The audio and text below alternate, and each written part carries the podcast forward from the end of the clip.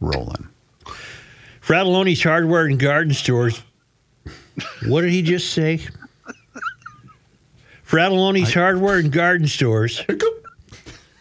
What? What Rookie's yelling something. Oh. Brings you Garage Logic Podcast number 1165, October 5th, 2023. It was 88 degrees on this day as recently as 2011. And it was 25 degrees on this day in 1952. Hail the flashlight king. And now, from the mayor's office above the boathouse on the east shore of Spoon Lake, it's Garage Logic with Chris Reuvers manning Technology Corner, Kenny Olson from the Krabby Coffee Shop, John Heidt in the newsroom, and of course, the rookie. Here is your flashlight king, fireworks commissioner, and the keeper of common sense, your mayor, Joe Soucheray. Thanks, Pat. Excuse me. There was a lady on the news last night who had a dress made out of Homer hankies. Huh. Wow. How did she do that? That's a lot of Homer hankies. yeah. Well, it depends. Was she a, bi- It was she a lot bigger, of Homer hankies. she a bigger gal? No, no, but I mean that takes a lot of Homer, Homer hankies. Hankies were hanging on for dear life. The twin, the crowds have really been Impressive. electric, yes. haven't they? Yes, they have They're- been very they impressive. seem They've like been behind them all year. These people. they know what they're watching, and they're seeing some really nifty baseball. May I issue an apology? Yes. Twins, I'm very sorry. I was rooting for the streak. I either Oh, want, yeah, want you to that's win the World Series or I want the streak to be intact. Yesterday was fun. That was a lot of fun. Well, you're you're uh, you know you're being uh, a contrarian. You Right. you- it's like the way Remember, he was dismissive of. They're not. Yeah, they. No, no. You know who's been playing just spectacularly? Correa. Yes. Yeah. He's a very good You know. Yeah, I just realized that you've been ripping them all summer, all summer. not you, me. Chris. Yeah. Chris. because they they I thought they would be a, a much better club than eight. What would they have? Eighty seven wins. I thought they'd be a better team than this. But well, can I ask a question? Yes, sir. Or may I? you may. you have permission. Uh, will Will it cost? Who's the manager of the Maple Leafs? Uh, that'd be John Schneider. Will it cost John Yes. Schneider his job to have pulled Berríos? It will, but the unfortunate part is I have a feeling that this was all pre-planned. And the thing is, Why, for God's sake? that's that's what I hate about the modern game. They decided on a spreadsheet the night because before. what? He had two left-handers coming up. something like that. But Yeah. the problem is, why then do you trade for a guy? You give him two good prospects, being the Twins. You sign him to a 160 million dollar contract, and you pull him in the fourth inning of a game he's throwing a shutout. He had thrown 45 pitches. Right. That's Yeah. that's what I hate about modern And he baseball, was right there. throwing great. I mean, he looked really good. So, in other words, you two guys who follow it more intently than I do, you're as puzzled as I am. Well, I think Chris is right. I think it was all pre-planned, and in fact, the announcers on ESPN uh, pointed out that they had chatted with Schneider, who basically said Uh, the first chance he got, he was going to do that. And which, A Rod, you know, I hate to give him credit, but he nailed it. He said, if you're the team, the opposing team, and they pull a guy like this that was mystifying the Twins batters, you're high fiving each other, saying, Thank Yep. God they've got him out of the game. Well, that's what Jeffers mm-hmm. said. right. Thank God. Didn't bother me. They no. took him out. And that, it's too bad. It's, it's well, too for bad. my money, Gray was taken out too early. Mm. I was, I was, I was, that was fine because he was, he was getting by. Well, it's all fine now. They won. They won. Here Two we things. go. Bring Two on now, Houston. on to Houston. Wait, now two things about this. Here we go. I forgot what the other one was. Number two. Okay, coming to. Uh, I'm in the airport today, and a gentleman comes up, and he's got a baseball bat in his clutch Give me your wallet. and a used base in a big see-through clear bag. And he walked right by me and said, "Whoa, whoa, whoa! Hang on a minute. What do you have there?" And he said, "I'm president of the uh, Chick Corea uh, fan club, Chick Corea, huh? whatever his name is." Korea. Chick, Korea. Chick Corea. was Carlos. A, brilliant jazz pianist, Rick. Okay. Uh, well, maybe they're related somehow, but uh, wasn't that weird? So he got a base used from the game and probably a used bat. Well, more surprising to me about your story is that you can walk around an airport with a baseball bat. Uh huh. Yeah, how'd that get by security? What the hell is that? Um, Don't worry, well, you can still you can still bring a walking stick. That's not a bat. Joe's Oh, bringing up an security. excellent point. What in God's name was the guy doing walking around with a baseball bat? Telling everybody. We need a law, don't we? We need another law, a I new think so. rule, I think another so. regulation. Harumph. Let's I'm, get I'm in trying there. to think what's So Kenny, to you're a, you're you're in favor of the guy walking around with a bat? yes, I, I'm in favor of freedom. Did he have a background check to acquire that bat? I have no idea. It was uh, Well, let me put it this way. Pre-TSA check. Let me ask you another question. Go. Was he coming or going? he was leaving the state. Wait a minute, you said it's that was pre TSA check. Yes, he hadn't Oh. gone through TSA, but well, he was going to get I through. I know, he's not going to show up at the gate with a bat. I want to be in all I know. first class. Right. I don't Why know. Why not? Why not? But I think I think you can bring a baseball bat onto.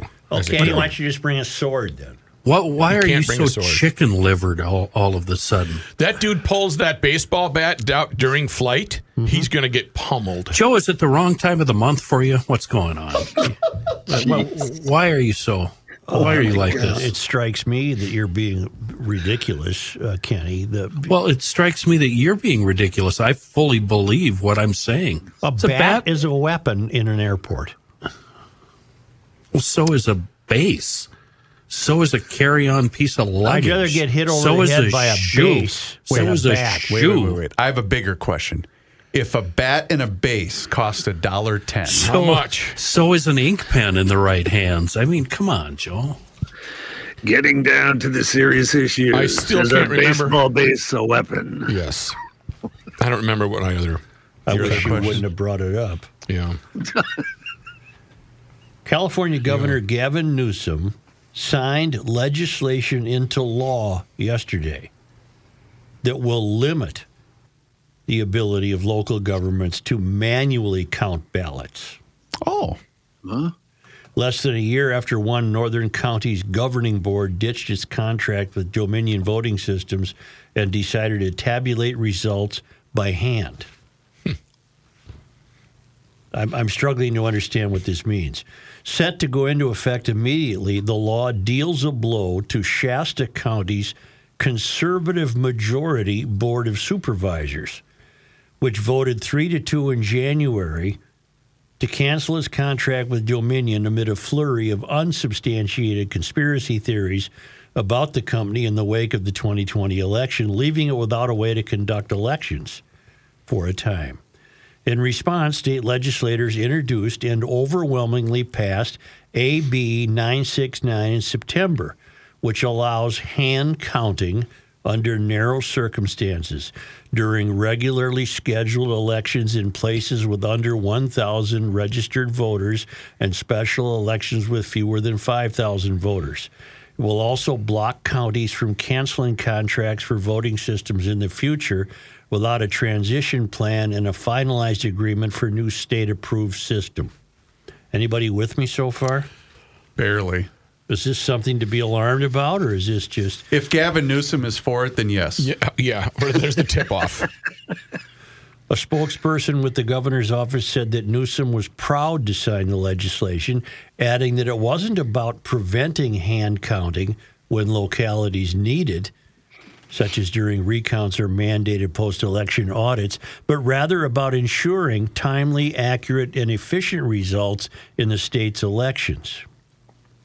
It's just not it, it's it's not just impractical to hand count, but it harms the election process. It will cost more and slow down our election results significantly. Erin Mellon, the governor's communication director, said. Unfounded conspiracy theories have undermined our elections. California is focused on ensuring free and fair elections. I don't want to continue this because uh, it just reminds me of how bollocksed up the elections have become. We have fixed everything in the world that was never broken about elections. It sounds to me like like he's saying to a conservative county in California, uh, you you you must uh, you must use machinery to count these. You must use technology. We trust technology. Well, I think based upon his track record alone and what you clearly see is going on in California, we should trust everything Gavin Newsom stands for. He's doing a bang up job there. Well, or you could say that the timeliness factor would come into play. Uh, Shasta County has 112,000 registered voters. That would be pretty labor intensive to hand count them. I don't. Why? Why did you hand me this story? Why? Why did I bother to read You, this? you, you don't think that that's at all interesting? I think Gavin Newsom is uh, an antichrist. Mm-hmm. Other than that, I think he's all right. I, uh, John, what do you think? That's what I want. Uh, I think uh, I'm kind of on the much ado about nothing uh, mountaintop. Uh, I think we've we've spread the uh, unfounded, as we keep pointing out, uh, things about uh, elections, and now it turned then- into one place where you know. And John, Yes. I, I I believe part of that, but the other part is then why are we always in an attempt to try to change so many things regarding voting and, and the election process? Do you see what I'm saying? And this is right right well, there well, with but it. it, it it's what's trying to change it would be the opposite way because they were counting by machinery, correct? And that's what the uh, conservative folks who wanted to hand count instead, and now we changed it back the other way, right? Is, is that am I hearing this wrong? Yeah, or- that's it. And uh, I'm I'm not going to dwell on it. It's fine. I- Your story has become tiresome to me Now now. just- do Yeah, whatever we you started want. with yeah Dominion counting, and and the people were angry about that, and so they wanted to change it to hand counting. That's what I'm I've what I've noticed. It's really hard to prove malfeasance with voting. I mean, it's really easy to talk about it and make accusations, but how many times has it, has malfeasance been proven? Well, you got a point. Yeah, we uh, how many independent audits and stuff of the last election were there that proved unfounded that nothing bad happened, and Yeah. but we we just keep saying it. And, and and nothing I say will change people's mind. They'll just keep saying it. It doesn't matter. No, I was just wondering for the sake of discussion where you what you thought. Yeah. You usually have a cooler head than I do. Yeah, I don't I don't see it as an issue. I wish they'd. I, I don't back, think we needed the law. Maybe I, you know we didn't perhaps need that law. But anyway, sorry, Joe. I wish they'd bring back the curtain so it was almost like you were going to confession. It was fun. That was way more fun. I, we have curtains here, don't you guys have curtains? We have no uh, curtains here in the Sustainable Urban Core. Huh? No Can't hide anything. Yeah. Co- uh, sensum communum Sensum communum is Latin, for common from which we get common sense, and with the help of uh, listeners, uh, Jim Wolf and others, we have uh, divined sensum's razor. Common sense cannot exist in public matters because too many other variables come into play. Boy, I shorten it up every time I say it. Do you want me to read it, or I, I, I actually I really like what you just said. Yeah. I think yours your uh, yours was very concise there. We have a great, great example, uh, not only for here, but for the entire country, of Sensum's razor. Frey, the mayor of Minneapolis, on the one hand, he's he's either patting himself on the back or expects to be patted on the back because he's foot put his foot down and he said, "Look, city council, you just can't make up your mind, so I'm going to make up the, our minds for us, and we're going to build a new third precinct on some city-owned vacant land about three or four blocks north of Lake Street, uh, right off, uh, right on Hiawatha. Okay. No, it's 26th and Minnehaha. I'm sorry, Minnehaha. But you're right. The distance between Hiawatha and Minnehaha at that point is about a half a block. It's we call long. it negligible. Yeah, it's and very, here you have short. a uh, a third precinct dwelling that exists, and it needs to be remo- It needs to be renovated Mm-hmm. uh, at a price that would be considerably cheaper than uh, building a new one. Mm-hmm. But they can't do it because of Sensum's razor. They can't do it because equity comes into play and diversity and hurt feelings, however real or imagined, that we can't put the third precinct back on the same location where it was on the night of the riots due to the George Floyd spring. Why, that would upset too many people. Yes. And again, Sensum's razor, what that takes away is the ability of a public official to say, go bleep yourself. you can't do it.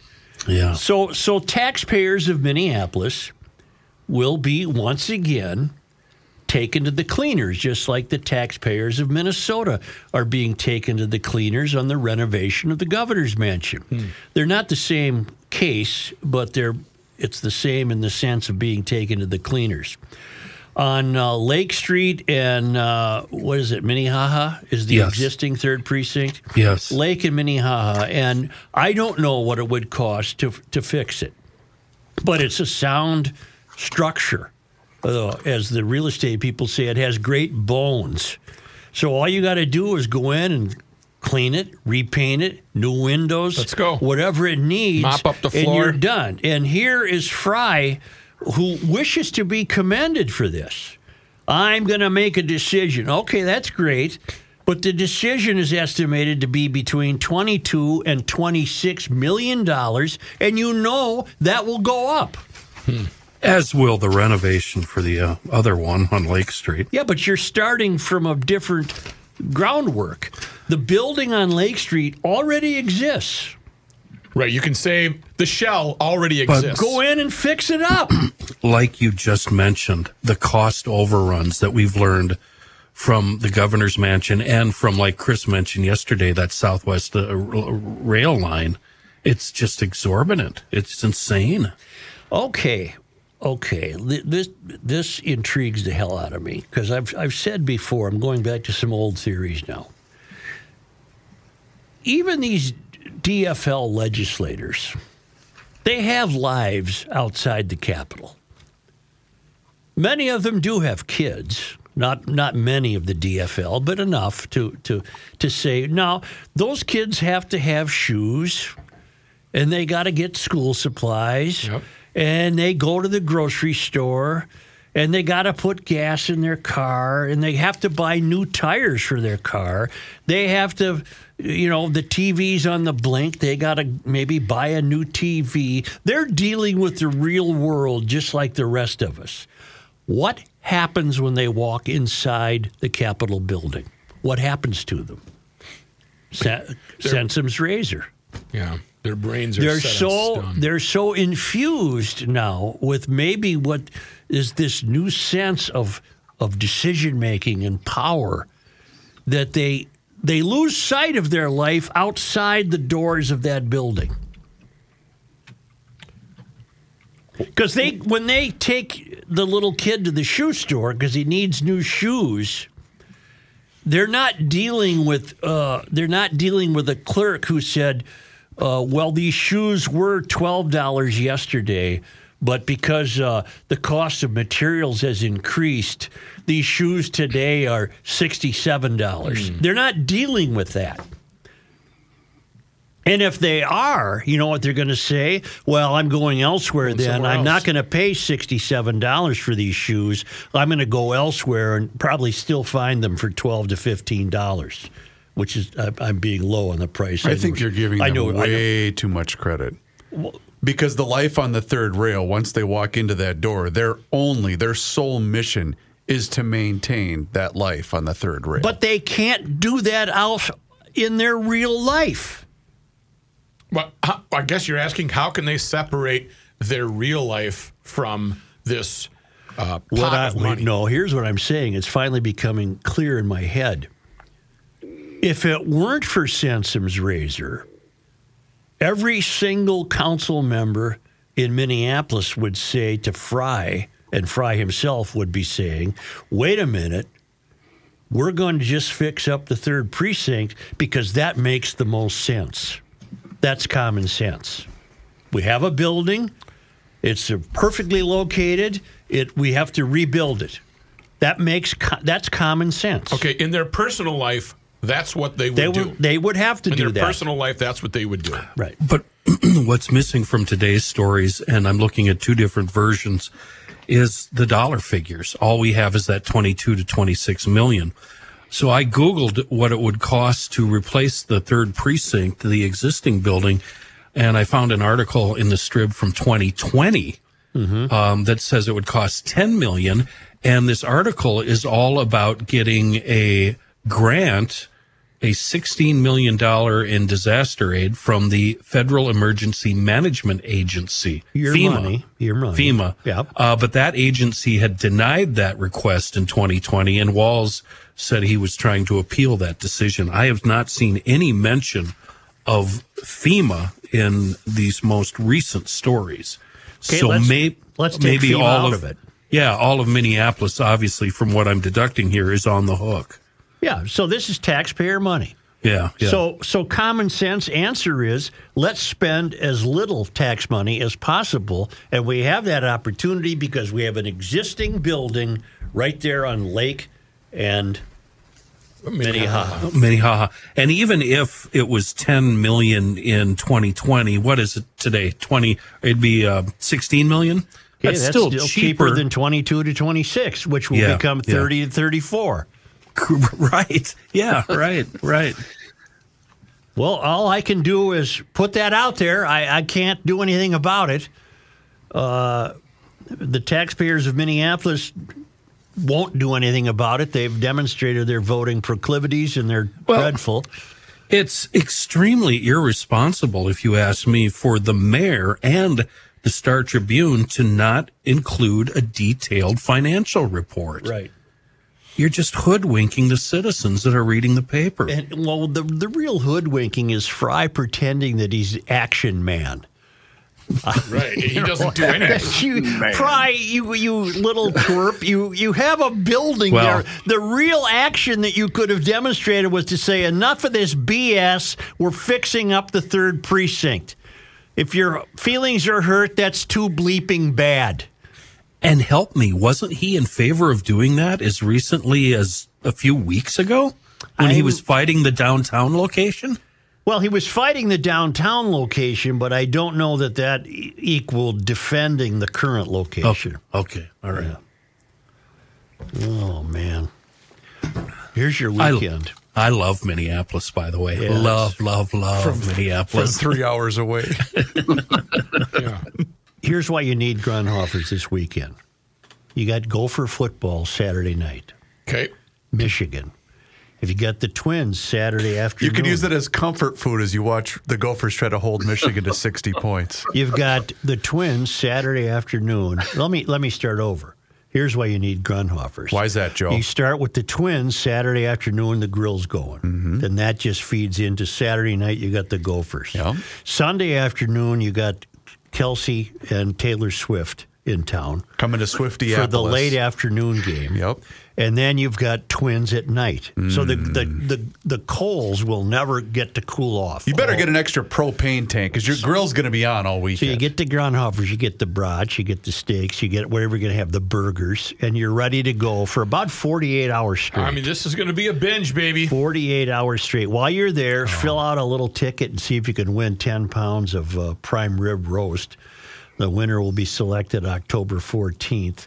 And uh, if you want to call ahead for this weekend, they'll prepare your order and you just go out and pick it up. Get so your share of rookie burgers. uh, Grundhofers is just north of Hugo on Highway 61. Call 651 426 2800. Or if you prefer the Forest Lake location, which is on 97, just immediately east of 35, that's 651 982 1182. Might as well pick up some breakfast stuff while you're out there. The cinnamon links, Thick cut toasted, bacon. thick cut bacon. Oh my gosh. Uh, it's Grundhofer's Old Fashioned Meats. They uh, they're going to have you covered for the whole weekend. Can you imagine the feasting that's going to take place? Yes. right around the grill all weekend long, thanks to Grundhofer's Old Fashioned Meats.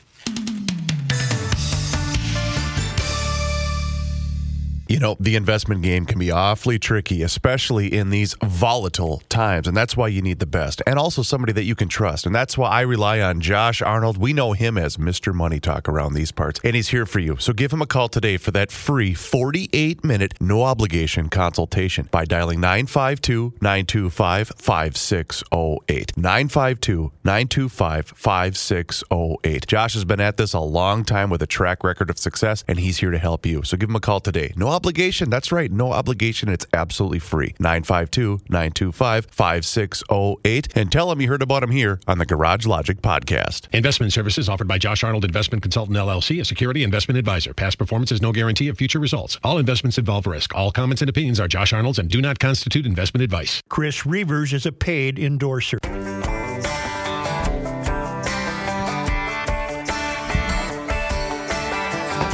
I don't have the thing. Oh, that's right. Hold on. I got one right here. Set you up. This guy wears many hats, just not indoors. Joe Soucheray. Boy, I'd like to just sit here and let this song play out. That is nice. But I also want to talk about Moon Motorsports, family owned and operated 50 years now. We're talking Polaris, Can Am, Honda, Yamaha, Polaris Skidoo. They're the off road experts here in Minnesota. Let's just say the Midwest. From motorcycles to ATVs, side by sides, and even sleds, Moon Motorsports, they have the largest inventory selection in our area. You can see all the new and used units on the website, moonmotorsports.com. And if you're somebody that enjoys the outdoors and you're in outdoor endeavors, they go through fall into winter and back into spring. Moon Motorsports can set you up. Uh, take your ice fishing, hunting, snowmobiling, take it to the next level with a brand new unit, ATV, side by side, or sled from Moon. Uh, the employees there, they're just like us. They're out into the outdoors and they can help um, teach you what they've learned just by working at Moon. Uh, and Moon also has, if you're thinking about storing your bike, they have available winter storage options for your motorcycle. You got to reserve a spot today. Family owned and operated, 25 minutes or so west of the metro, south side of 94, west of 25, right there in Monticello, and on the web, moonmotorsports.com. I should clarify that Sensum's razor does apply to the third precinct situation. It doesn't necessarily apply to the uh, renovation of the governor's mansion. That's just a money grab. Okay. There's not really any extraneous uh, aspects of rebuilding the governor's mansion. That's just the same old BS we've been told for 200 years. Well, the cost of materials has gone up, and and uh, we just have to do it this way. The the common sense part is no, you budgeted 7.3 million. Why don't you stick to that? Well, they're not going to, and they never will, and they never have. Uh, it- that probably wouldn't make any difference which administration was in power. Agreed. But Sensors, Sensum's Razor is the police station because you're allowing too much emotion in the decision. You're allowing too many variables that have nothing to do with the third precinct. All the variables with the governor's mansion have to do with the governor's mansion. Get it? Got it. Good.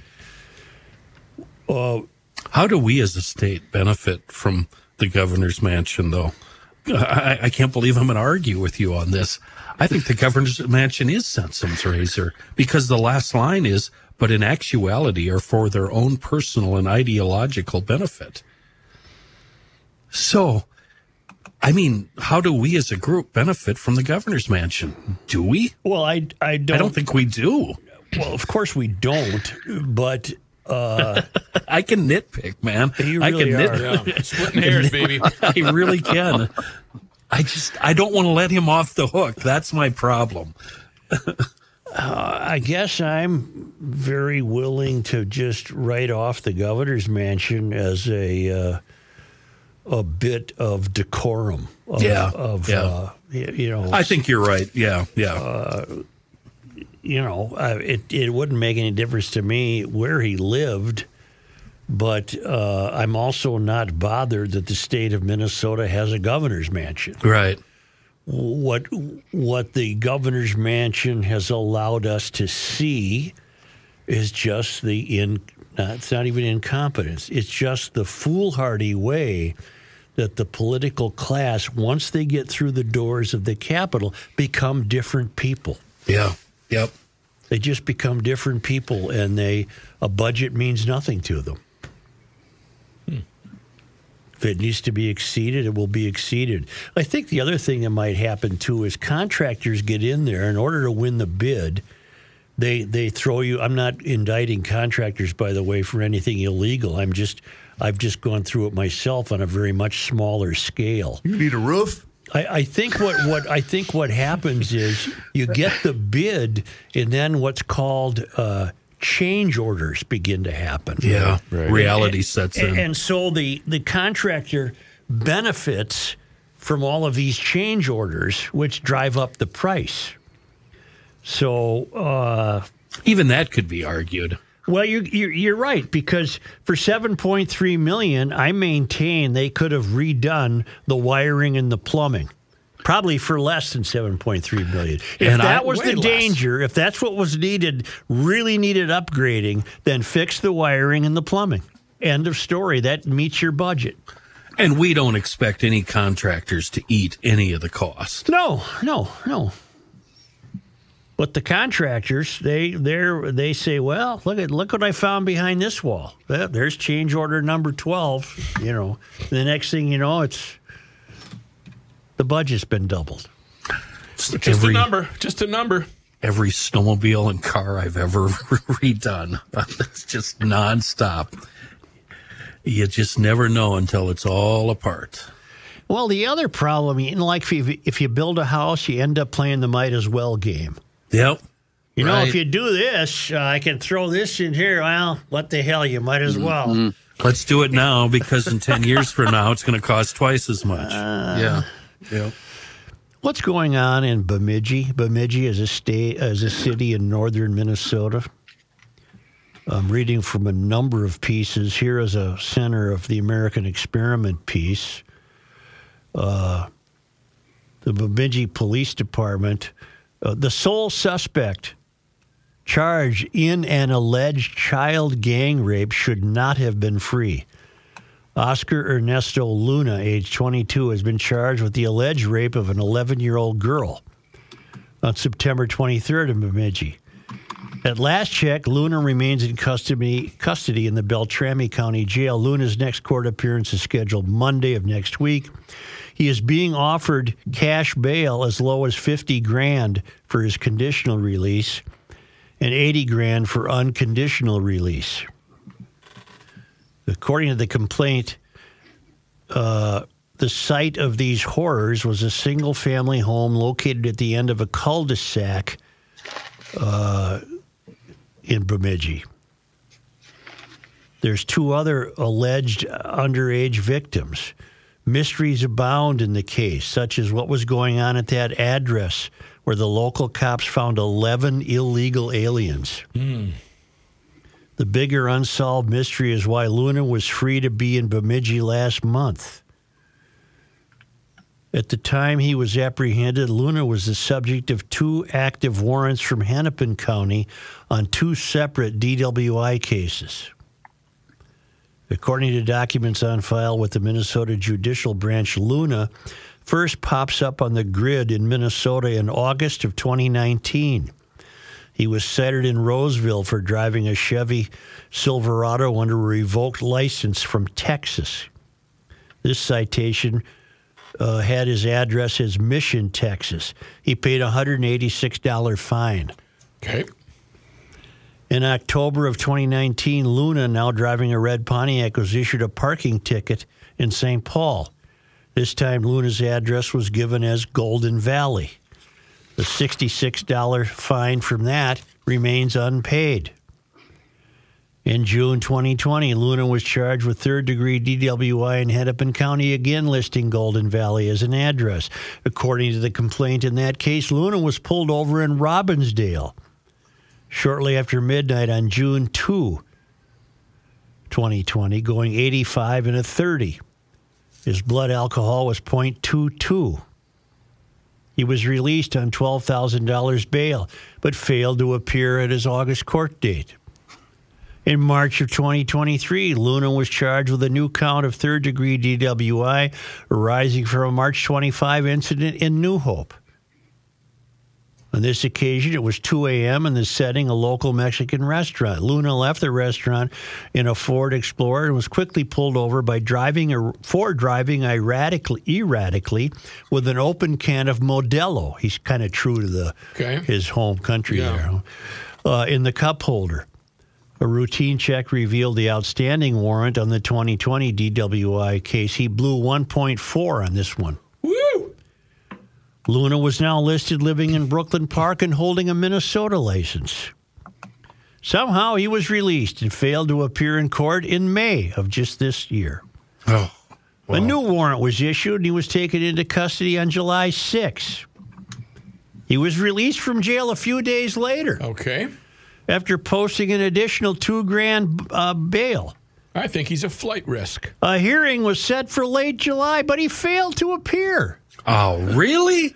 A new warrant was issued in the 2023 2023 case to go along with the 2020 warrant. Fast forward to September, and we find our man, three times a fugitive, in Bemidji, in the latest case, charged with a felony, first degree criminal sexual conduct, and his Texas rever- his address has reverted back to Texas. Our man from Texas is now requesting an interpreter. And the uh, Center for the Experiment story concludes with stay tuned. This uh, Bill wrote this. Glon. Glenville? Glenn, I mean. yeah. Uh, did you see the parentheses that he included there underneath this guy's picture? I have read the eight page criminal complaint in the Bemidji case. I recommend that you do not. yeah. And that's, yeah. Here's from Breitbart House of Horrors 11 illegal aliens among men accused of gang, gang raping girls in small Minnesota town. Uh, at least 11 illegal men are accused of having been involved in a house of horrors in the small town of Bemidji, Minnesota, where at least three young girls were drugged, tied up, and gang raped, according to local law enforcement. Police identified a residence at 1821 America Court Northwest in Bemidji as the location of the alleged sexual assault. The victim said she was staying with an adult male relative when he put her in a car with other men and she had put a they put a bag over her head. All right. Jeez. The men The, uh, then uh, I'm sorry. Go ahead, Joe. the men allegedly then brought the victim to the residence at 1821 America Court Northwest, pushed her down a flight of stairs, forced her to consume alcohol, and tied her up. The victim alleges a man named Panda, later identified as 22 year old Arman Oscar Ernesto Luna of Michigan, Texas, raped her while four men watched. The victim said she was then gang raped by an unknown number of men. Police have said the uh, uh, the investigation is ongoing. The police chief did say yesterday, not that it makes any of this any better, that it does not appear there were two other underage females. Good. Uh, in the thing, he released a statement saying there was an adult female who was there who said she was not assaulted, and that's all they've been able to figure out. Okay, they did find 11 illegal aliens in the house. They've been turned over to the Department of Homeland Security. This house. You, you gave me the address. Mm-hmm. Dangerously close to an elementary school, a boys and girls club, and Bemidji State University. Dangerously close. These coppers in Bemidji got their hands full, don't they? Yeah. And it's a busy neighborhood. Lots of houses. Man, May I ask a question? you may. Um, this whole entire idea of you know, come to Minnesota, everything's free. It's great, right? Come here, best pra- place to raise your kid, best place to this and that, according to our governor. If this story, in and of itself, isn't enough to have people open their eyes and say to themselves, "We got a problem here," what is going to cause that to happen, Joe? Because this is about as troubling as it gets. Did you say uh, come to Minnesota is a great place to do business? Oh, it's just fantastic. Yeah, yeah. He's that's been his campaign since last fall. Minnesota, this is from Forbes magazine from our uh, delightful mole Zip. Minnesota's two largest cities are in the top 10 for being the most risky cities for small businesses in the country. This is from Forbes magazine. St. Paul and its sister city, Minneapolis, hold the riskiest spots in our study in terms of state corporate tax rate, with a tax rate of 9.8%, nearly 4% higher than our study's average of 5%. St. Paul's lower than average economic growth, 1.1%, and higher than average minimum hourly wage, $15.19, places St. Paul as the 25th most risky city for both metrics. The most livable city in America is St. Paul's motto, but its population decreased by 2.56% between 2020 and 2022, which is roughly 2% lower than our study wide average of 0.1%. St. Paul business owners are taking significant risks when opening up shop in this twin city, as it ranks as the 20th most risky in terms of property crime, with 41 property crimes per 1,000 residents. Coming in as our 10th most risky city to run a small business, Minneapolis matches its sister city, St. Paul, as the most risky city in terms of corporate tax costs, with that rate of 9.8%. Minneapolis has the highest rate of property crime among the top 10 cities in our analysis, with 45 property crimes per 1,000 residents. That's uh, four more crimes per 1,000 than St. Paul. Ranking at the 11th most risky city in this metric. St. Paul and Minneapolis share the same lower than average economic growth, 1.1%, and higher than average minimum wage, $15.19, placing both cities at the 25th most risky in these metrics. Minneapolis does rank as less risky when it comes to natural disasters. Just 18 natural disasters since 1953, real estate rental cost growth rates, and transit accessibility. So Minneapolis ranks less risky in retail, real estate, rental cost growth, and transit accessibility and natural disasters. So you're very unlikely to suffer, say, a volcanic eruption Here. in uh, if you open up a small business in Minneapolis. Okay. Very small chance of that. Very small. chance. Very small chance of an earthquake or a hurricane. And in the event that we get a heavy wind and limbs blow down, that'll be covered extensively on the news. Why, just sitting there watching The Bachelor and I heard a branch. The Golden Bachelor. I hear a branch at the house. we had film of it. Please tell me, Rook. yeah. Oh, why do I even bother? I don't care. You watched The Golden Bachelor, didn't you? Yep. Just to see what it was all about. You know what's really gross? Old people kissing. Would you please define old? Yeah, that was my question. How old are these contestants? not. Uh, they're in their 60s, How old are you? mid 60s. Why are you? I'm 54. It was on in my house. That's always your excuse. That's always your always my excuse. excuse, but You I'm walked right through the room. Yeah, you just happened to Hey, catch it this? on your peripheral vision, didn't The you? Grandpa Bachelor. Yeah, so it's um, They all have those wind-up shoes. yeah, they all have the wine. That's how I can tell. Shot Nicole Reuvers unassisted. Wind up shoes. I'm not saying we're looking forward to it, but yeah, in this state, uh, Mueller Memorial is uh, fam- Sponsor the Golden Bachelor. yeah. Sponsor the Golden. That's that's how you decided to do it, huh? That'd be a- that'd be- there you go. Sorry, Scott. Okay. You're going to go on a high note, though, wouldn't you? Yeah, you would. Listen, Mueller doesn't mind. He tries to lighten these things up. This is a tough time in life, and this family's been in this business for more than 75 years. We're on the third generation. Scott Mueller's a friend of mine. I've known these people all my life. That both locations have bars. I just want to mention that. You, know, you just might want to, in in sending out Bert with your uh, not, not Bert Bertle Freak now that I used his name, in sending out you know anybody William Right. on their highest note. You want to celebrate a life well lived. That's what Mueller helps bring about. These times are fraught with difficulty and anxiety and sadness. And by the time you get done talking to Scott Mueller, things are going to be less frightening. They're going to be less frightening. And what you're going to end up doing is bringing loved ones together to celebrate lives that have been well lived. Yes. Uh, Mueller Mortuary and White Bear, they they have a bar. So do the so does the other location on the east side. I mean, they they just have this covered. They have uh, they have the way to do this covered like no other people in this business.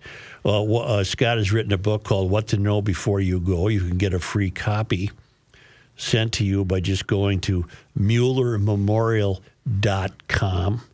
Talk to Scott Mueller personally, and I can guarantee you they've they've taken care of uh, business for me, for both the uh, the father and the mother, right? And I can't imagine turning these critical situations in life over to anyone else. Visit them at MuellerMemorial.com.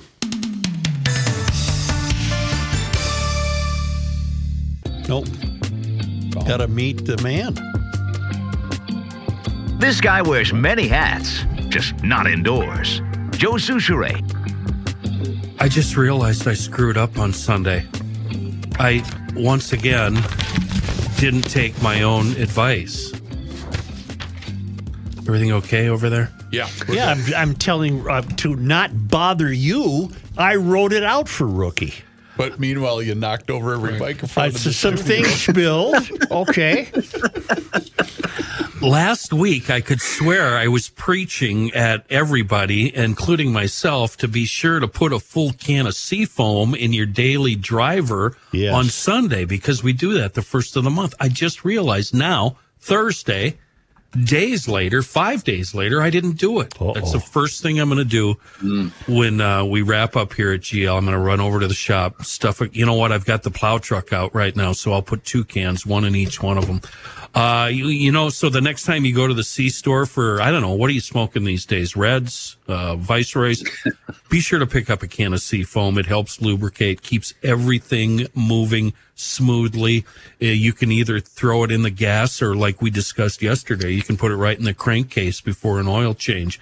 It stabilizes the fuel. It preserves ignition vapors. That means the engine starts easier. And in the crankcase, it breaks loose all the gunk. So you flush it out when you change the oil. Uh, Seafoam's pitch, it should be. And I love this. Don't work harder, work smarter. Very easy to find. You find it everywhere. It's not a big, big problem finding it. A local company, a global reach, and a true miracle in a world of bad gas. Seafoam. It, it is amazing how many outlets do have seafoam. I know it's everywhere. I was in talking. You can get uh, it at St. Patrick's Guild. Yeah, No, I'm kidding. Well, I I wouldn't write them off. Uh, it wouldn't surprise me. They must have a garage there. I bet you there's a can in their garage. Mm-hmm. Yeah. Here is Mr. John Heidt. Thank you, Joe. A sports note, of course, we must open with the Twins move on in the American League playoffs with a two zip win over Toronto yesterday. And uh, now the schedule is out for the upcoming divisional series against the defending champion Houston Astros. Games one and two, Saturday and Sunday at Minute Maid Park in Houston. And those games will begin at 345 on Saturday and 703 on Sunday. Meanwhile, game three will be played at Target Field next Tuesday. That'll begin at 307. Uh, game four, if necessary, also at Target Field. No time set for that yet. Uh, same with game five. That'll be back in Houston if it's needed, and still no time set for that. So the series opening Saturday uh, at 345 in Oh. Houston. Okay, John, what time Sunday? I'm sorry, Sunday is the Tuesday. even- Tuesday here. What Three- time? 307. Tuesday is 307, yes. Tuesday, Tuesday, Tuesday. Ooh, boy, only a high of 53 degrees, but in the afternoon, it's going to be sunny. It'll still be pleasant for fall baseball. How about Wednesday if they have to play? You got that in front of you? 54 degrees and partly sunny. Same story, kind of, huh? Yeah.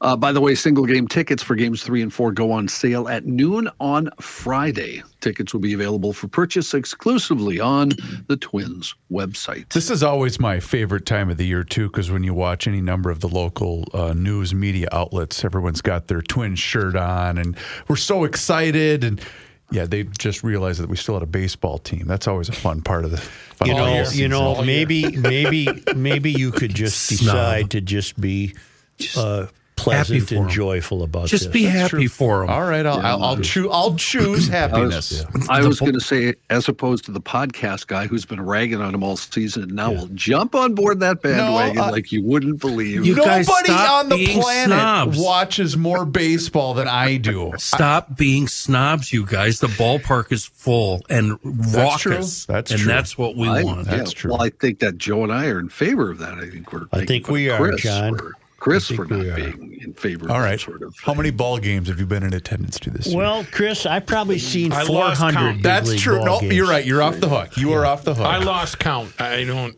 I'm I out. don't know anymore. Uh, news. Let's go to the news now. Were you St. ever Paul- a season ticket holder? For baseball? Yeah. Yes. At the Target Field? No, it was Metrodome Oh, okay, days. fine. I You, was. you're at the I was. bad Target place. Field was, was. a little out I of my price range. Well, I split them with Patrick. We That's had a true. nice uh, setup up there. on the aisle. In case You're damn right it was on the exit. aisle. You're damn right. That was it was Armageddon at, at six at sixty-two of those games. How many did they play? 81. 81, 81 home games. In the news, St. Paul police say they are now investigating the city's 27th homicide this year after a girl died last night in a shooting that also injured two other teenage girls. Uh, it all happened in the area of Hazelwood Street and Maryland Avenue East about a quarter to eight when multiple people and a patrol officer heard shots being fired. Eventually, officers found three victims, all teenage girls injured from gunfire. They were taken to Regions Hospital. One of them died from their injuries. Police say the other two girls have injuries that are not considered life threatening. As of this time, police they uh, say they are not sure what led up to the shooting. They don't know who is responsible for pulling the trigger. They're hoping someone will come forward and help bring closure to the girls' families. If you have information, you are asked to call the police at 651 266 5650. They also hope that residents and business owners uh, in the area have some surveillance video they may be able to share with police to help in the investigation. The uh, the the audio uh, for the news conference was, I think the word, uh, what was it, senseless was used at least a dozen times. Aren't Just- they all senseless? Well, this one in particular, it just, it's a, it's a, it's, it's sad. that that makes the presumption that some of them make sense. True. Yeah, and none of them do. No. After months of discussion, as you talked about earlier, Joe, over the future of the Minneapolis Police Department's third precinct, the city's mayor is ready to move forward with a new safety center down the street from the precinct's former home. Minneapolis Mayor Jacob Frey sending a letter to members of the Minneapolis City Council asking them to allocate funding for a new police precinct building on the city owned lot at 2600 Minnehaha Avenue. That spot is less than a mile away from the precinct's former building, which was damaged during the rioting that followed George Floyd's murder in 2020. The city held community meetings and created a survey early this year to see if residents preferred that location or rebuilding the old building. Then in July, Frey and city leaders announced a third option, co locating the city's third precinct with the first precinct at the Century Plaza building downtown, which is, of course, outside the third precinct boundaries. According to Frey, the cost to rebuild the old precinct building would go between 15 million and 18 million, around 13 million less than a brand new building at 2600 Minnehaha Avenue site. Frey acknowledged in a letter that the 2600 Minnehaha Avenue location was the only one not yet ruled out by the council, although it still wasn't a popular choice among residents who responded to the city's survey. From the Star Tribune, law enforcement cited 1,125 motorists in Minnesota who were not wearing seatbelts during a one week enforcement and safety awareness campaign. Another 39 drivers were ticketed for not properly restraining children in car seats during the statewide effort that was conducted in September. Minnesota law requires drivers and passengers in all seating positions wear seat belts or be in the correct child restraint. A ticket costs 25 bucks but can rise to more than $100 with court fees. The The 2022 Minnesota Observational Seatbelt Survey showed 93% compliance for front seat occupants, but unbelted motorists remain one of the leading causes of deaths in crashes, according to the Department of Public Safety.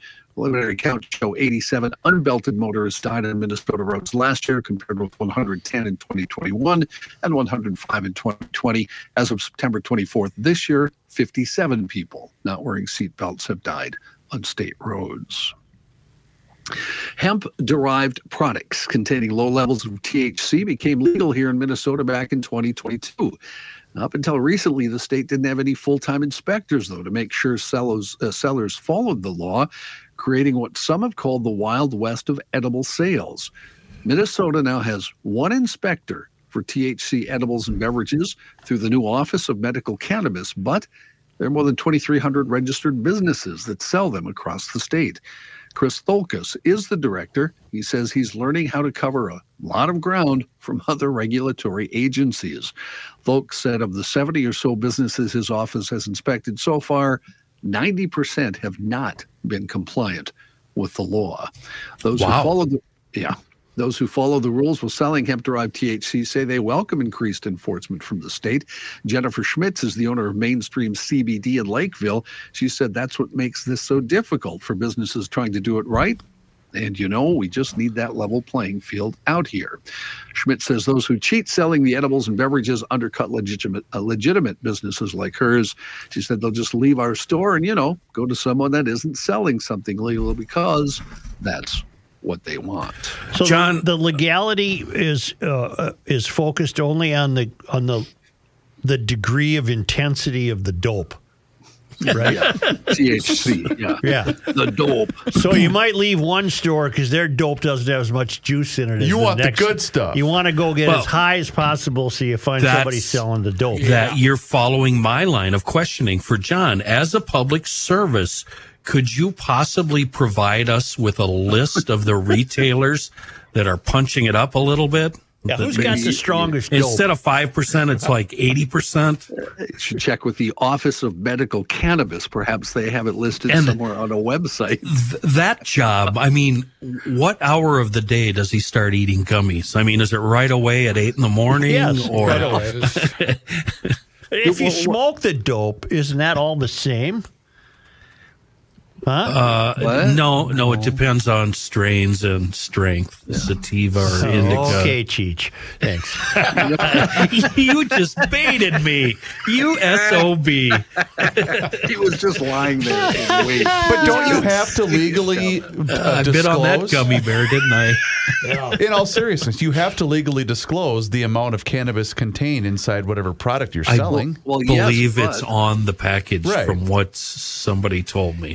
This dope is strong. but until recently, Chris, as you, we heard in this story, there's nobody to come and check on you. Except now, there's one guy. Who just goes around eating gummies all day. I guess I, I did hear that part, but the reason I brought it up is because I had uh, our buddy Bartley from Bent Distillery talking about you know, all of these breweries are now making liquid forms of Yes. THC products and whatnot, and he had to get rid of a bunch of stuff because it was over the state allowed threshold Really? as of whatever August first or whatever it was. Sure. so, did he send it home with you then? Sure What- did, Yeah.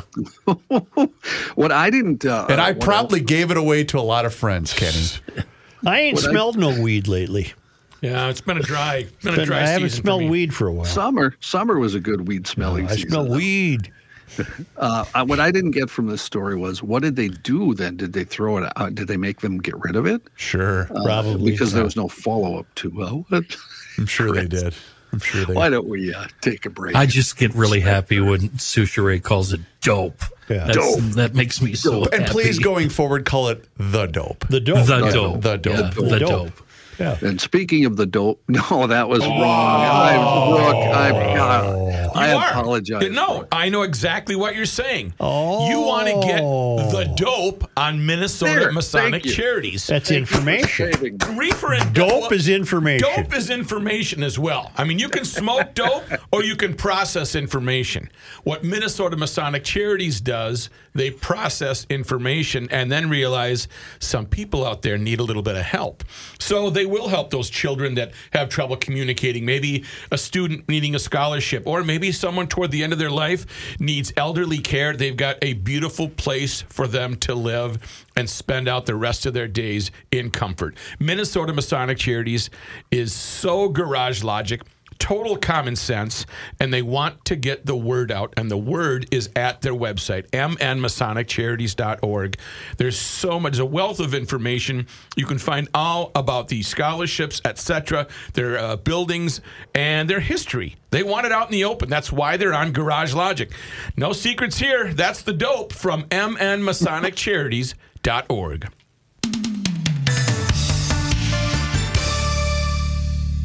Positive play for Patrick Thursday is brought to us by Schoonover Body Works and Auto Care in Shoreview, 1060 County Road E. All things related to auto care can be had at Schoonover's, and all things heart screening related can be found this weekend, Saturday, 9 to 4, in Arden Hills at the Mounds View High School. That's 1900 Lake Valentine Road. All human beings, 14 to 24, are welcome and encouraged to attend. You can register online at playforpatrick.org. Scooney's on the uh, horn. Hi, Mike. Good morning. Good afternoon. Hi, Kenny. hi fellas. Good to be here with you today.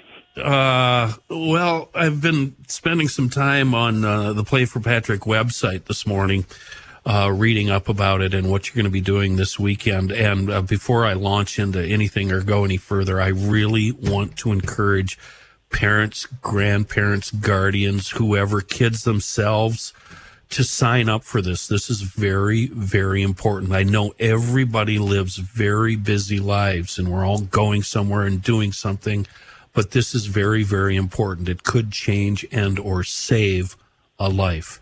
There, I got that off my chest, Mike. I had to say that. I'm glad you said it, Kenny. Yeah, and copy that. That's uh, that's all true. That's all true. Yeah, um, we're we're looking forward to being at Mounds and and uh, we still have room. I think we only have uh, 125 kids uh, registered so far, and we we got room for over 200. So there's, there's plenty of room there. Um, and you know, um, GLers, if if you're a grandparent, aunt, uncle, parent, whatever of a of a child in your life or in your circle that's uh, 14 to 24 years old, we'd love to screen them. And just like Kenny said, you know, go to playforpatrick.org and uh, get them registered because um, you know it might take an hour, maybe take two hours. I don't know. It depends on uh, how many how many kids do show up and how many walk-ins we do get. But uh, yeah, it's well worth it. So we should um, not we, we should not outlive our kids or grandkids. So this is very very important. Yeah, absolutely. Hey, Kenny, can I recognize somebody? Yeah, please do.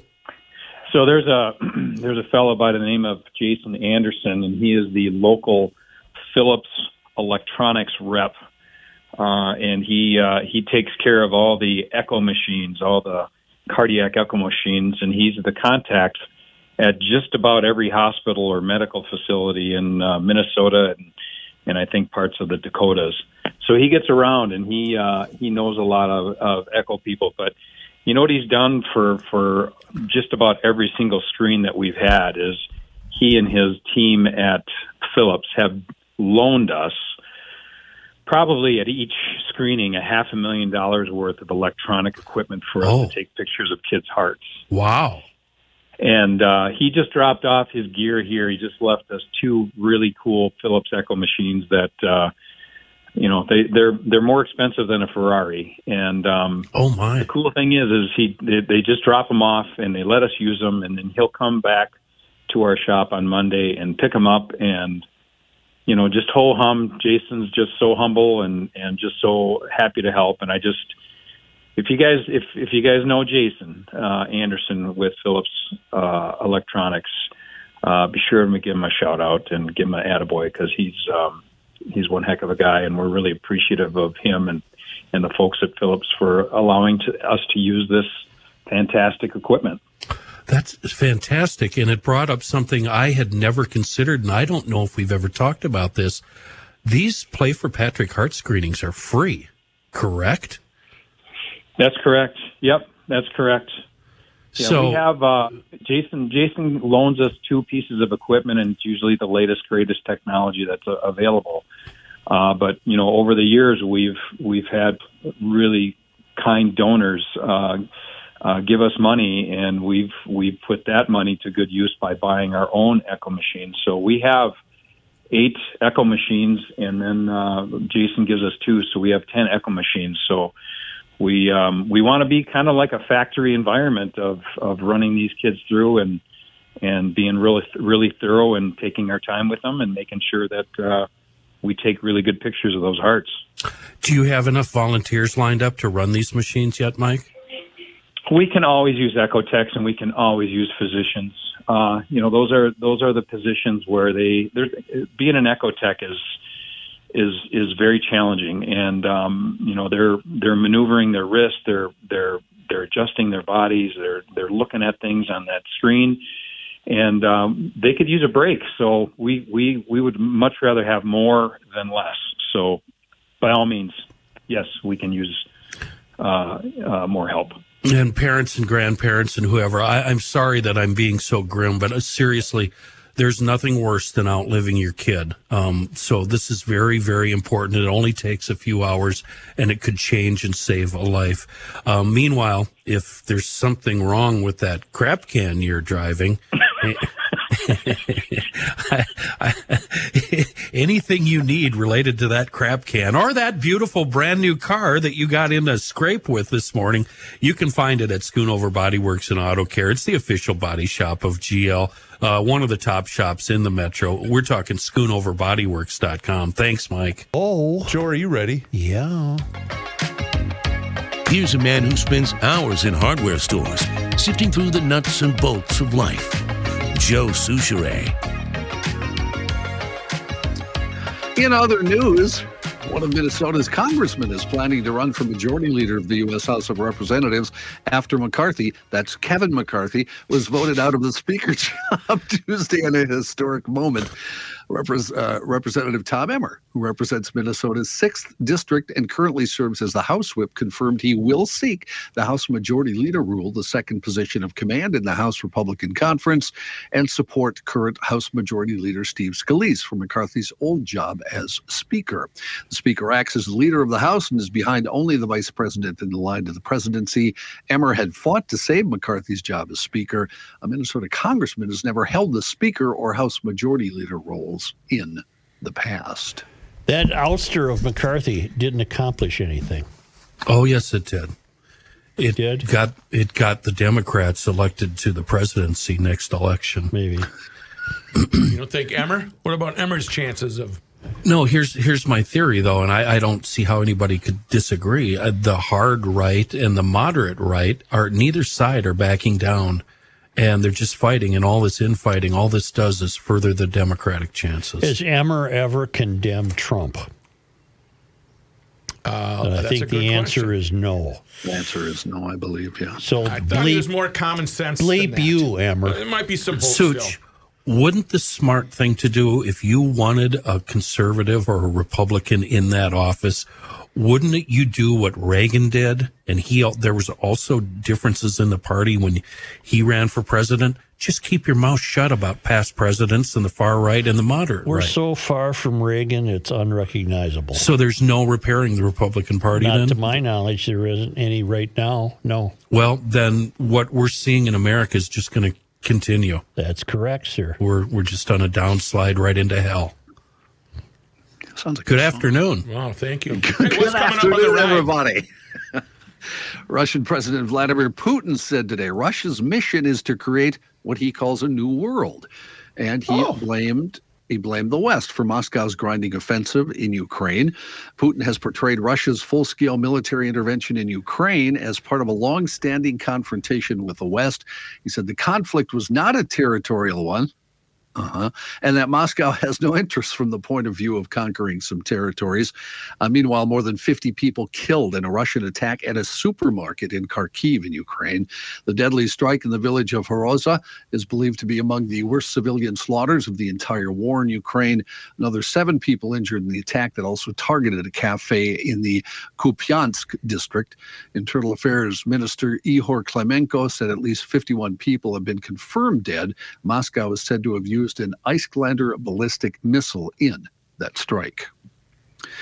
In a striking acknowledgement of the need to address the migrant influx at the southern border, the Biden administration announced it waived 26 federal laws to permit more border wall construction in southern Texas, a move that builds on one of the most controversial cornerstones of the Trump administration. The Department of Homeland Security posted the announcement overnight in the Federal Registry, which said the administration was waiving federal laws like the Clean Air Act, the Safe Drinking Water Act, and the Endangered Species Act for the wall construction in Starr County, Texas. Texas using federal funds that were appropriated in 2019. In a statement, a spokesman for U.S. Customs and Border Protection noted that the uh, Homeland Security Secretary had waived uh, had uh, issued waiver, excuse me, under federal immigration law for a barrier project that was announced in June. The administration's new announcement marks a major policy reversal from Biden, who vowed that, quote, not another foot of wall end quote, would be constructed under his administration. Upon taking office in 2021, he also issued an executive order which read in part, It shall be the policy of my administration that no more American taxpayer dollars be diverted to construct a border wall. Building a massive wall that spans the southern border is not a serious policy solution. It's a waste of money that diverts attention from genuine threats to our homeland security. Notably, the administration's most recent announcement on border wall construction waives the environmental laws to speed the project project up at a time when it faces increasing pressure from fellow Democrats to take action at the border. Okay, so it's too late uh, for this to happen, but it should have happened a long time ago. How this story is portrayed in the print media over the next 24 hours is something to watch. I have a follow up to that very thing, Kenny. So um, I have a I have a question. Is it then xenophobic if this president installs the wall, or was it just xenophobic because the former president wanted it? Just because it was Trump. Got it. This is okay. This one's okay. This is, in fact, it's so okay that the Star Tribune did. They mentioned it in one paragraph on page six A. Ah. One paragraph. See, I'm still wondering about the timing of the release of the news. Yeah. And well, that's why I say the next 24 hours for print, not for online, but for print. Should yeah, be interesting I, I gotta, to watch. I got to go with Kenny there because even as it said in that story, they announced it overnight basically. And I went to all the websites and none of them have it hmm. anywhere. But uh, they're all within the last this, hours. Uh, unless I'm on the dope, this is one of the biggest stories of his administration, mm-hmm. is it not? It is. This is huge. Mm-hmm. Huge. A- and this huge. is an opportunity for huge. Democrats and Republicans to either work together to accomplish this or happen play a game of "We told you so, you stupid idiot," which although I like. The, although, I, I, like saying that, but it's not going to accomplish anything. Although the Democrats might be willing to work because it's the city's, the country's tallest buildings that are getting just hammered by illegal immigration. Boston, New York, Democrats, Chicago, yeah, yeah. Bemidji, Bemidji. Joe Biden's dog has been removed from the White House after it emerged he had bitten more people than the 12 officially noted by the Secret See, he's Service. like his owner. He's just angry. well, the removal marks the second time that the Bidens have had to rehome one of their beloved German shepherds due to aggressive so incidents. Is the dog a nuzzler too? Well, it, no, close? the dog's a biter. Oh. Did you just say rehome? Rehome, Kenny. I, I, think we need some kind of uh, I don't know. Is that a foghorn? Foghorn or klaxon or uh, Commander Bronx cheer, maybe. This is the dog known as Commander, John. That's correct. Yeah. A two year old German Shepherd has bitten people working in the executive residence, along with White House staffers, and at least one person had to be treated at a hospital. On Wednesday, two sources told CNN there had been far more biting incidents than officially reported. Earlier, DailyMail.com published exclusive photos showing the dog biting the superintendent of the White House grounds on September 38, uh, September 13th. Excuse me.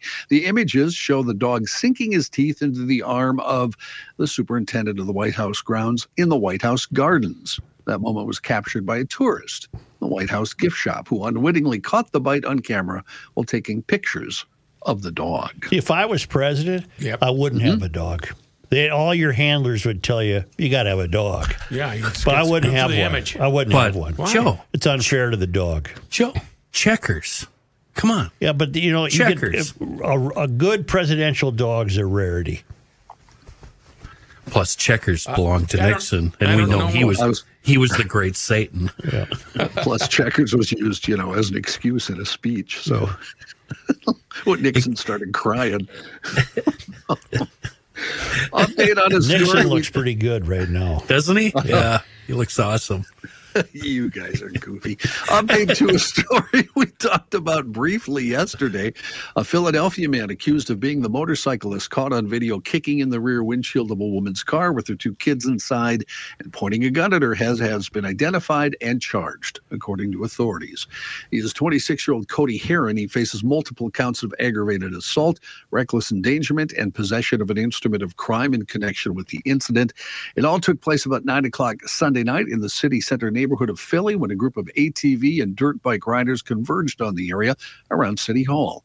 During a stop at a red light, the driver of an ATV and the driver of a red sedan, identified as 23 year old Nikki Bullock, appeared to become involved in a verbal altercation. Video then shows the suspect, who was stopped directly behind the ATV, hop off his bike, jump onto the back of Bullock's car, and kick in the back window. When Bullock con- when Bullock confronted him, the suspect picked up a black handgun that had fallen from his waist and pointed it at the victim. As the suspect was walking back to his motorcycle, he was seen headbutting and shoving Bullock. Interim Police Commissioner John Stanford called it all called it all despicable ha- behavior. Officials said the suspect was tracked down with the aid of tips from the public, and the bike, clothing, and 9mm handgun were seized as evidence from a home in the Frankford section of the city. Was she a black woman? Yes. She was, yes. And he was a white kid. Yep. I think she Yeah. should. I think she could have got away with shooting him. She didn't have a gun. I know, but if she could have grabbed his and shot him, I think she would have been okay. Well, especially considering the fact she had children in the vehicle. Right. Right.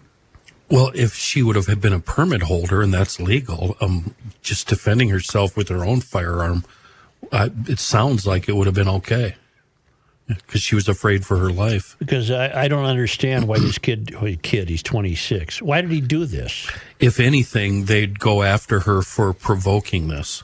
Well, I don't think she did. That's what his lawyers would say. But he just stopped the bike.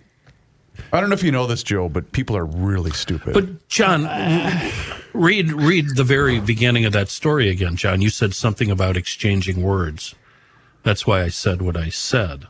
Exchanged words with the ATV driver, not with the biker. Oh, okay. I'm sorry. Apparently, All right. uh, from what the way I understood the story, uh, the ATV had somehow hit her car, oh, and, they, and they were exchanging words at that point. I And, got you. and then the biker jumped on the back of her car and hopped on the window and broke it. Yeah, And then, she is so lucky she's alive. yep. Yeah.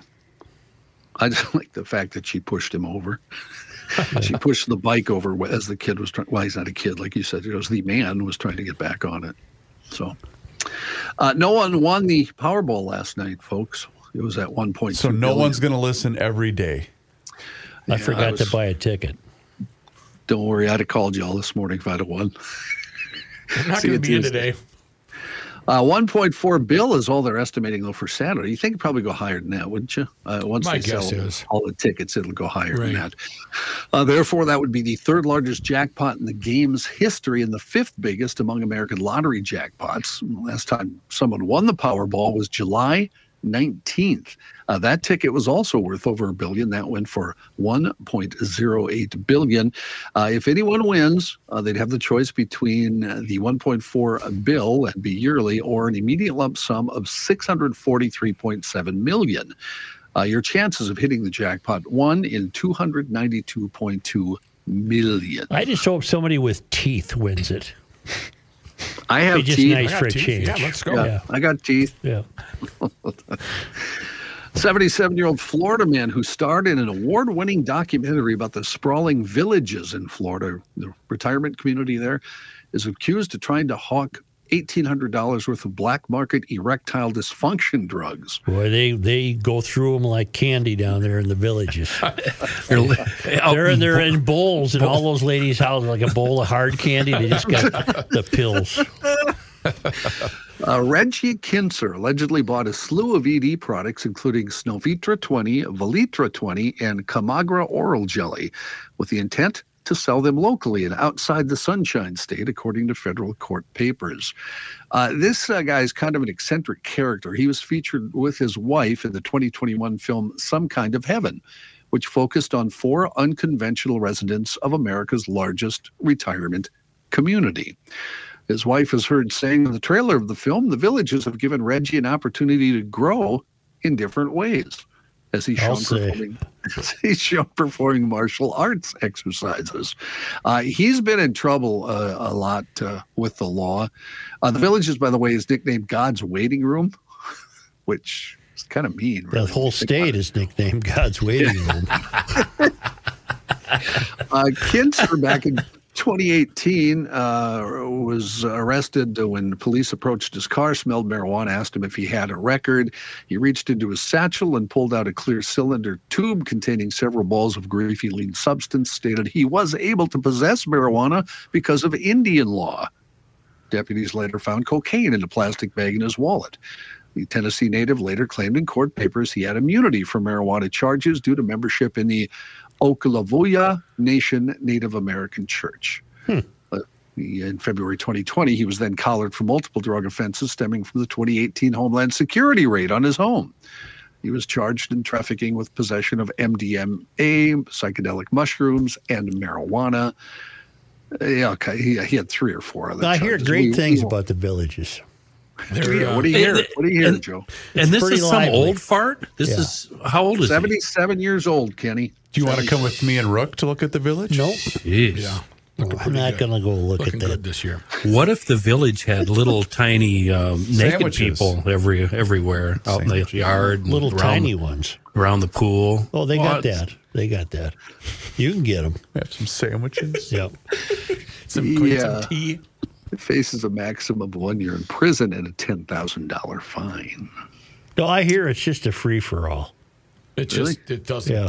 doesn't end. Yep. Yep. Is that a good good thing? Or? Oh, I think so. If you get to be that age, Is all the furniture covered in like plastic shower curtains and stuff? Everything, so you know, or is it just stains as it's far as the eye can it's see? all protected like a baseball clubhouse when you win the World Series. What about Right. the um? People wearing s- What about goggles. Oh God! what about the hallway, Snorkels. hallway carpet? What's on the hallway a carpet? runner, a plastic The runner? plaster that has a really bad Right, spikes on right, underneath. right.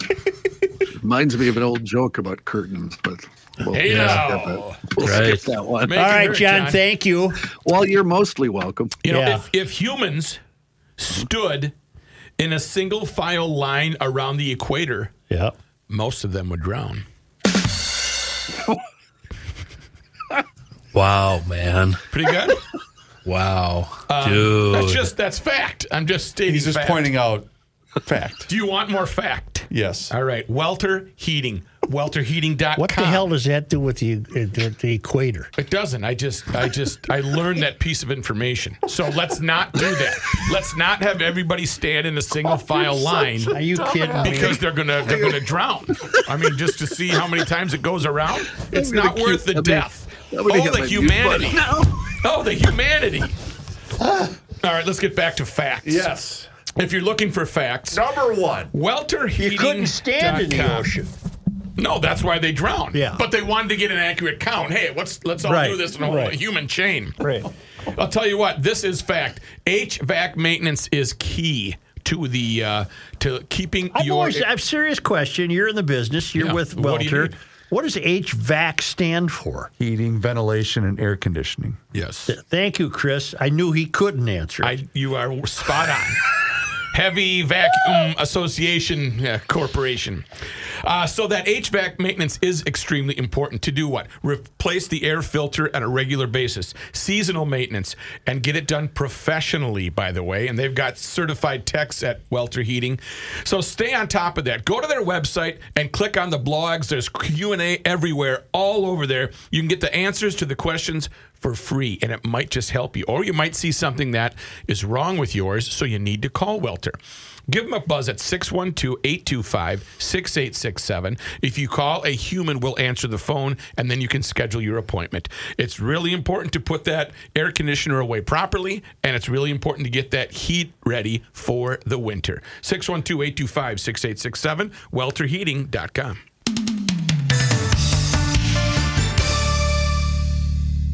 Going here? Oh, uh, yeah. Joe, let's you're I writing gotta go today? back to work. No, I gotta meet our boss.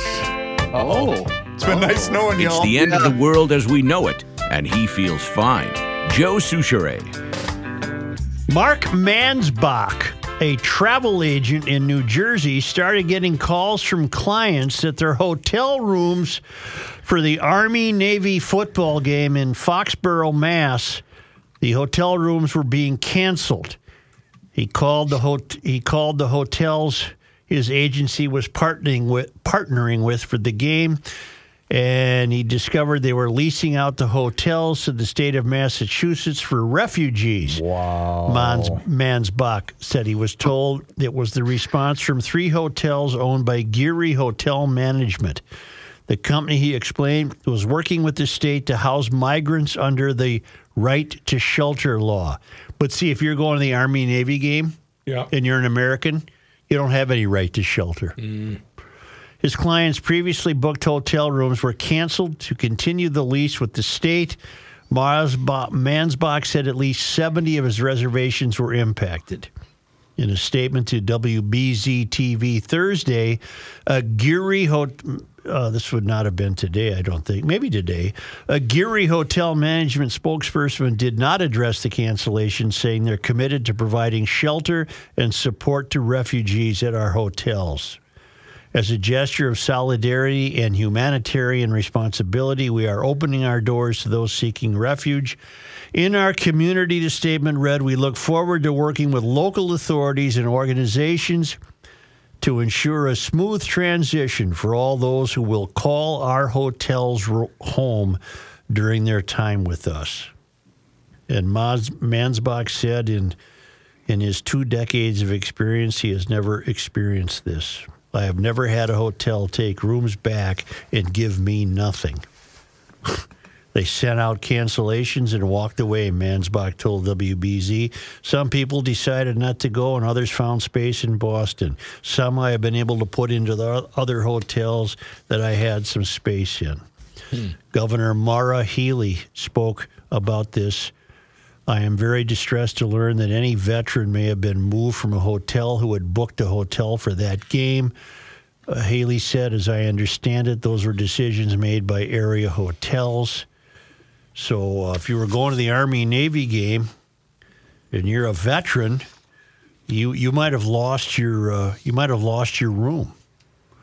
Just like the Korean War vet got kicked out of his joint in New York. Is that new that it's being held in Massachusetts? I always thought that game was played at uh, where the Redskins, not Redskins, Philadelphia. or Philly. Yeah, I, I guess it can move around. I didn't know that. Uh, not that that matters. I was But just- you know, uh, in response to this, uh, the uh, the White House is building a wall now. It's too late, but they're getting so much heat from the politicians. The closer you get to the country's tallest buildings, where all the Democrats run the cities, and now they're they're just flooded with immigrants, and they're now crying out, Right. Do so, we must do something about this. immediately. uh, the president was just asked about that. Do you believe the border wall works? no. Okay. What now? Pay close attention to what the naughty hand's doing. All right. He was asked, he's at the White House. This was one hour ago. This is from MSNBC. A reporter asked, Does the border wall work? And his response is, Do you believe the border wall works? No. Okay. Then why are they doing it? Right. That's why I played it. Sensum's razor. But let's be honest, he doesn't know if he's on foot or horseback. on this day. This comes from the traveling Lyman's uh, in Marcell, Minnesota. Where's Marcell, Minnesota? It's up north by Bemidji. Up in the Yooper? worldwidewaftage.com. But you know what? Minnesotans didn't do a damn thing in the month of October. Took it off huh? throughout history. Because we were looking at the leaves. Right. Either that or battening down the hatches for winter. Could be. On this day in 1898, October 5th. The Battle of Sugar Point occurred on Leech Lake. Soldiers from the 3rd Infantry had accompanied U.S. Marshal R.T. O'Connor to arrest Bagon Gizig of the Bear Island pillager Ojibwe. Bagon Gizig had protested practices of lumber companies on the reservation, and he was in turn accused of illegal liquor sales. When O'Connor came to arrest him, Bagon Gizig was rescued by a group of Ojibwe. O'Connor then requested assistance from General John M. Bacon at Fort Snelling, who traveled with 80 soldiers on a steamer to Sugar Point on Leech Lake, where Bagon Gizig and his friends were living. Six soldiers were killed in the ensuing battle, while Ba- Bagon Gizig escaped and was never arrested. Boy, I bet if you, I suppose it's already been done, but if you went digging around uh, Sugar Point, you'd probably find some neat stuff. Bullet casings and, and what have you, you know? Yeah. Sugar Point on Leech Lake, Sugar Point. which is a great lake, but really a bad lake name. I don't like it. That's what started bad lake Yeah, names. Leech Lake has got a bad, a bad name. Not good. You know, I just seeing a a leech on your arm. Pull you your know. arm out and Right, you got, you got leeches. over. You got leeches. No wonder they called it That's this. Leech Lake. I, I don't like that name. Thank you, GLers, For what? for everything. Yes, a big thank you to those GLers that have already gone to YouTube and subscribed to Garage Logic. Very entertaining videos, a lot of fun. Garage Logic, YouTube, subscribe. GarageLogic.com. Get on the Garage Logic Town Council where you can benefit from the GL stream 24 7, new cuts all the time over the last 30 years of Garage Logic. It's 10 bucks a month, 100 bucks for the year. Small price to pay to be in the the club of pre-show, during the breaks, and post-show content. Check it out, GarageLogic.com, and spend some money. We got a tire, GarageLogic.com. Check it on out. I'm gonna go buy my candy. Make a fine selection of Set. chocolate.